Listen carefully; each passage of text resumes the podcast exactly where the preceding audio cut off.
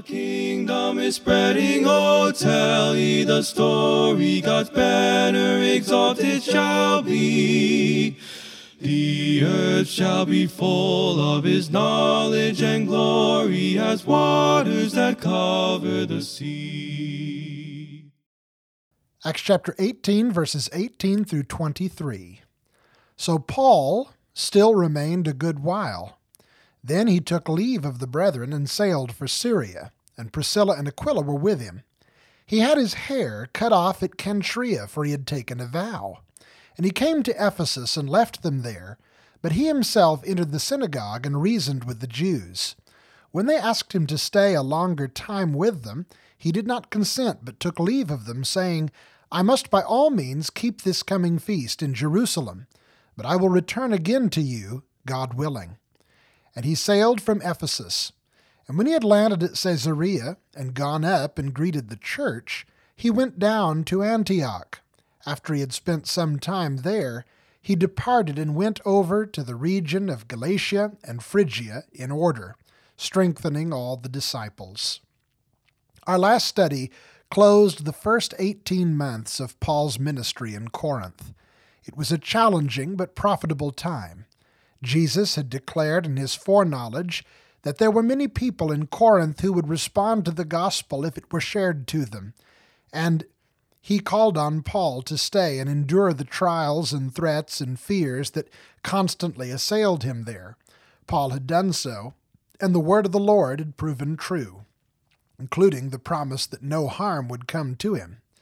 By the time all was said and done, two leaders from the hostile synagogue had bowed the knee to Jesus, and the Christian movement had avoided a serious altercation with the Roman authorities. Picking up now in verse 18, so Paul still remained a good while. A good while, or many days, as in the New American Standard Version, cannot be connected with a specific length. The meaning is apparently that Paul stayed there for a time sufficient to set the church in order so that he might depart with peace of mind.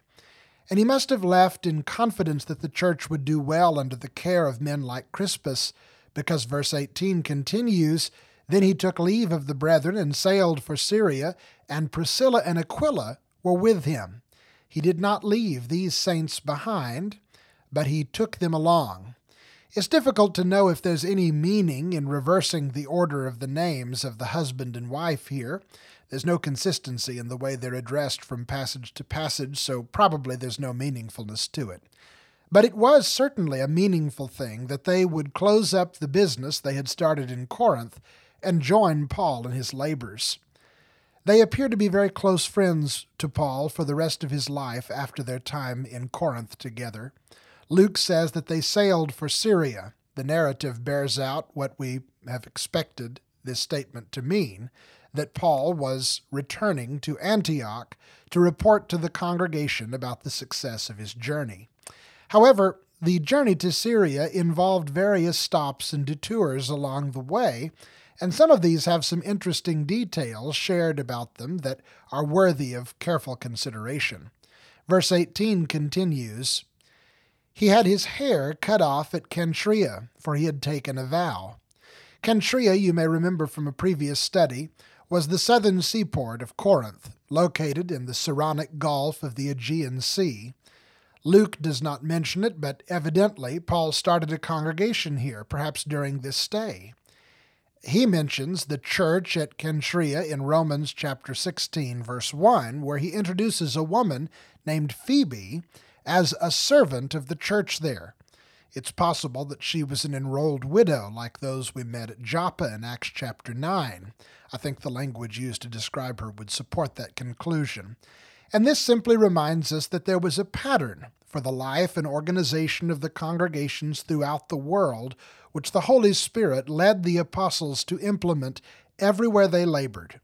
What Luke does say is that while they were at Cenchrea, however long that might have been, he had his hair cut off, for he had taken a vow. There are several controversies regarding this statement. One of the most disputed questions is who he is. Most English readers likely take it to be Paul, and this reading has a great deal of scholarly support, but some take it to be Aquila. There are reasons for this debate, and none of the evidence is terribly conclusive in my estimation. But in the end, I find Paul to be the more likely of the two to receive Luke's emphasis. This brings us to the more obvious controversies. First, what kind of vow was this? Second, why would Paul take a vow? Third, was Paul doing something related to the law of Moses here or something normative for followers of Christ? To the first question, the most common suggestion is that Paul took a Nazarite vow, the special consecration described in Numbers chapter 6. The Nazarite vow generally lasted between eight days to one month, but it could be longer, even for a lifetime in some occasions. The only person in the Bible who we know for sure was a Nazarite was Samson, but there are compelling reasons to think that the prophets Samuel, Elijah, and John the Baptizer might have been as well. Contrary to some popular suggestions based on a misinterpretation of Matthew 2:23, there is no reason to think that Jesus was a Nazarite. In fact, virtually nothing in Jesus' life fits the description of a Nazarite other than his devotion to God, but of course that could be given apart from this special vow. As to whether or not Paul took a Nazarite vow, there are three primary concerns that people sometimes raise to the suggestion that he did. First, the Nazarite was not permitted to cut his hair, even to trim it, Numbers 6 and verse 5. Yet Paul wrote to the church at Corinth, the very church with which he was working when he took this vow, so it seems, and told them that a man should not pray or prophesy having his head covered, 1 Corinthians 11, verse 5. In fact, for him to do so would be to dishonor his head, which in the context seems to mean that it would dishonor Christ. See verse 3. Early Greek speaking expositors of the New Testament, like John Chrysostom, understood this to be a prohibition against men having long hair. This seems to be supported by Paul's own words in verses 14 and 15, when he said that long hair is given to a woman for a covering, and if a man has long hair, it is a shame to him. At the end of his discussion, Paul states that these things represented not merely a local custom, but the universal practice of the apostles and all the churches of God. Verse 16. It would seem then that the Nazarite vow would run contrary to this practice and teaching, and it would be especially odd for him to take such a vow, even if it was allowed on exceptional occasions, in the very place where we know this was a problem for the church. Of course, there are many who interpret the teaching in 1 Corinthians 11 2 through 16 very different from what I've just suggested and take it to be reflective of a local custom and say that Paul would have been under no obligation to practice it. But this would also be a striking inconsistency from his boast to the Corinthians that he was always willing to lay aside personal liberties in the interest of conscience or the sensibilities of those among whom he was preaching the gospel's sake, and that he had done so during his labors at Corinth. He says in 1 Corinthians 9 19 through 22, For though I am free from all men, I have made myself a slave to all so that I might win more. To the Jews I became as a Jew, so that I might win Jews. To those who are under the law, as under the law, though not being myself under the law, so that I might win those who are under the law. To those who are without law, as without law, though not being without the law of God, but under the law of Christ, so that I might win those who are without law. To the weak I became as weak, so that I might win the weak. I have become all things to all men, so that I might by all means save some. The point of all this is simply to stress that it would have been strange, and it seems contrary to Paul's own description of his teaching and ministry at Corinth, for him to grow his hair out to be long while he worked there.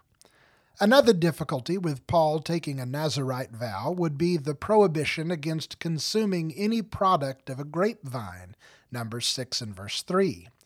The fruit of the vine was an integral part of the Lord's Supper, which we know Paul preached at Corinth as a vital part of the life of the church. It would have been very odd for him to describe the supper the way he did in passages like 1 Corinthians 10, 16 through 17, or chapter 11, verses 23 through 26, and then abstain from taking it during the period he worked with the congregation there. Yet another problem would be the fact that the Nazarite vow was not only a part of the law of Moses, which Paul has insisted is no longer binding even for himself, see 1 Corinthians 9:20 in the New American Standard Version, but it necessarily required offering animal sacrifices at its conclusion, Numbers 6 verses 10 through 21. Different interpreters might be able to find ways to come to terms with all of those problems and still insist that Paul took a Nazarite vow. But for me, the reason I do not believe that this was a Nazarite vow is primarily the fact that when he shaved his head, it was in Cenchrea. The Nazarite vow regulations specifically stipulated that the head was to be shaved and the hair offered and burned along with the sacrifices at the doorway of the tent of meeting, Numbers 618, which would translate to the temple in Jerusalem once that institution replaced the old tabernacle system. Early Jewish literature testifies that prior to the destruction of the temple, those who took the Nazarite vow were expected to shave their heads in Jerusalem. Even if we might suppose that some devout Jews might make an exception if they were far away from Jerusalem and not planning to be there any time soon when the vow ended, that was not the case for Paul. He was literally on his way to that part of the country and will soon be in Jerusalem, as the narrative reveals in the next few verses. For this reason, primarily, Many scholars reject that this was a Nazarite vow and need not assume any of the problematic issues related to the Nazarite vow would have troubled Paul while he was observing it. But if not a Nazarite vow, then what kind of vow was it? Most likely a vow of Paul's own invention and design.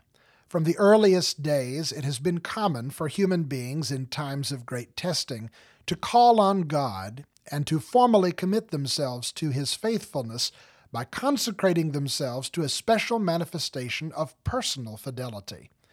We've all heard of occasions when a person in a very dire circumstance called on the Lord for help and said something like, If you get me through this, I will dedicate my life to you, or I'll never do such and such a thing again. When the young Scottish minister Alexander Campbell was sailing to America, the ship he was on was caught in a terrible storm. Campbell feared for his life, but he prayed and promised God that if he survived, he would no longer take financial remuneration for preaching the gospel. Of course, such remuneration was his right according to the Word of God, but he made a vow to sacrifice it. By all accounts, after God saw him through the storm, Campbell kept that vow. There have also been many notorious examples of people making such vows and immediately forgetting them as soon as God fulfilled his part of the situation.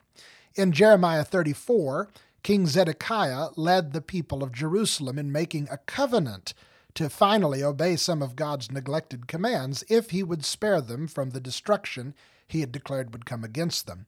At first, they did what they said they would do, but as soon as the situation began to appear less grim, they went back on their word. Most likely, Paul made this vow in response to Jesus' call for him to stay in Corinth and continue ministering despite the danger and discouragement that he was facing there. If this was the case, we can see the vow as Paul consecrating himself to demonstrate that so long as Jesus was faithful to him, he would be faithful to Jesus. Shaving his head obviously had something to do with the commitment that he had made, and manifest publicly that Christ had done just as he had promised. There's nothing about vows like this that God has ever found offensive. In fact, they can be very honorable manifestations of trust in God. But the consistent charge throughout all history has been, as Ecclesiastes 5 4 and 5 says, When you make a vow to God, do not be late in paying it, for he takes no delight in fools. Pay what you vow. It is better that you should not vow than that you should vow and not pay. For those who might be troubled at Paul going any length of time without cutting his hair, in light of his teaching in 1 Corinthians 11, it might be of some comfort to consider this traditional description of Paul as, among other things, a man small of stature with a bald head. It seems that Paul was, like myself, such a man as could forego a haircut for 18 months without any real danger of having his head covered. Verse 19 And he came to Ephesus and left them there. That is, he left Priscilla and Aquila. Likely they opened a new tent making shop in the city, and later we will find that they also worked to share the gospel and lay a foundation on which Paul could labor further if and when he returned. But he himself, that is Paul, entered the synagogue and reasoned with the Jews. When they asked him to stay a longer time with them, he did not consent, but took leave of them, saying, I must by all means keep this coming feast in Jerusalem, but I will return again to you, God willing. Before departing, he took advantage of his time there to speak about Jesus to the Jewish community. This was a bold and in many ways a surprising move.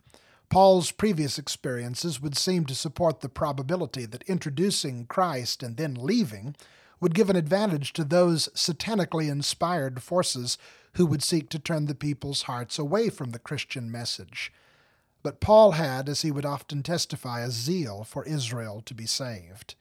In the end, his message seems to have stirred up more interest than opposition. But it did not deter him from his course. The New King James Version has him saying, I must by all means keep this coming feast in Jerusalem, this clause, however, is not supported by the best manuscripts and should be rejected as a later interpolation, probably designed to offer an explanation for why he was in such a hurry, but ultimately a suggestion without any foundation and one that is proven more troublesome than helpful. The text should actually read, as in the New American Standard Version, When they asked him to stay for a longer time, he did not consent but taking leave of them and saying, I will return to you again if God wills, he set sail from Ephesus.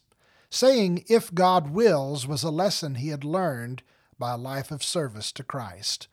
Once before, he had been forbidden to preach the word in Asia, and then enjoined to stay in a place which he felt he should leave. But he trusted the wisdom of God over all things. Verse 22 And he sailed from Ephesus and when he had landed at Caesarea and gone up and greeted the church, he went down to Antioch. Although Caesarea is the only city mentioned in this text, the language of going up and coming down indicates the church he visited was Jerusalem. The elevation of Jerusalem is higher than Caesarea or Syrian Antioch, and those who are careful readers of the Gospels will recall that one always goes up to Jerusalem, even if traveling south. Luke does not say that Paul went to Jerusalem to keep a feast, but to greet the church, and most likely to report to them what a great success he had seen from the letter they drafted a few years earlier at the meeting there in the city. By this time, the other apostles had probably moved on, and soon Paul did also. His destination was Antioch. What did he do here? Why did he feel so pressed upon to return and to return at this time. Certainly he would have, as at other times, gathered the church together and reported all that God had done with them. Acts 14:27. But it is also highly probable that he returned to gather some more financial support for the next stage in his work. Remember that during this time in Corinth, he had seen the need to refuse support from them and only occasionally received the means to press on from the congregation at Philippi and perhaps a few others who were generous to him in times of need. Support for this assumption may be drawn from what happened next. Verse 23 After he had spent some time there, likely teaching and serving the church in various ways, but also resting and visiting old friends, maybe giving the church an opportunity to collect some funds to give to him, he departed and went over the region of Galatia and Phrygia in order, strengthening all the disciples. This is the same program by which he began the second missionary journey, and now he begins a third. During the second journey, new evangelists were trained and stationed at new congregations across a new region. There were many dangers, toils, and snares, to be sure, but in the face of it all, the kingdom is spreading.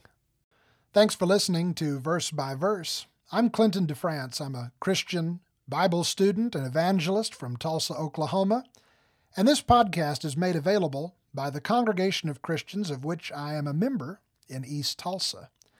Please come meet us if you have the chance. You can learn more about us at our website, tulsachurchofchrist.com. Our music is from Andrew Martin, a very talented Christian brother in the Dallas Fort Worth area of Texas. You can check out his SoundCloud for more beautiful and uplifting productions from him. For news, articles, previous episodes, or to request a Bible study or a lecture series with me, visit vbvpodcast.com. Please subscribe to the podcast and give us a good review if you enjoy the studies. God bless and have a great week. From all the dark places of earth's heathen races, oh, see how the thick shadows fly. The voice of salvation awakes every nation. Come over and help us, they cry. The kingdom is spreading, oh, tell ye the story. God's banner exalted shall be. The earth shall be full of his knowledge and glory as waters that cover the sea. With praising and singing and jubilant ringing, their arms of rebellion cast down. At last every nation, the Lord of salvation, with glory their effort shall crown. The kingdom is spreading, oh, tell ye the story. God's banner exalted shall be. The earth shall be full of his knowledge and glory as waters that cover the sea.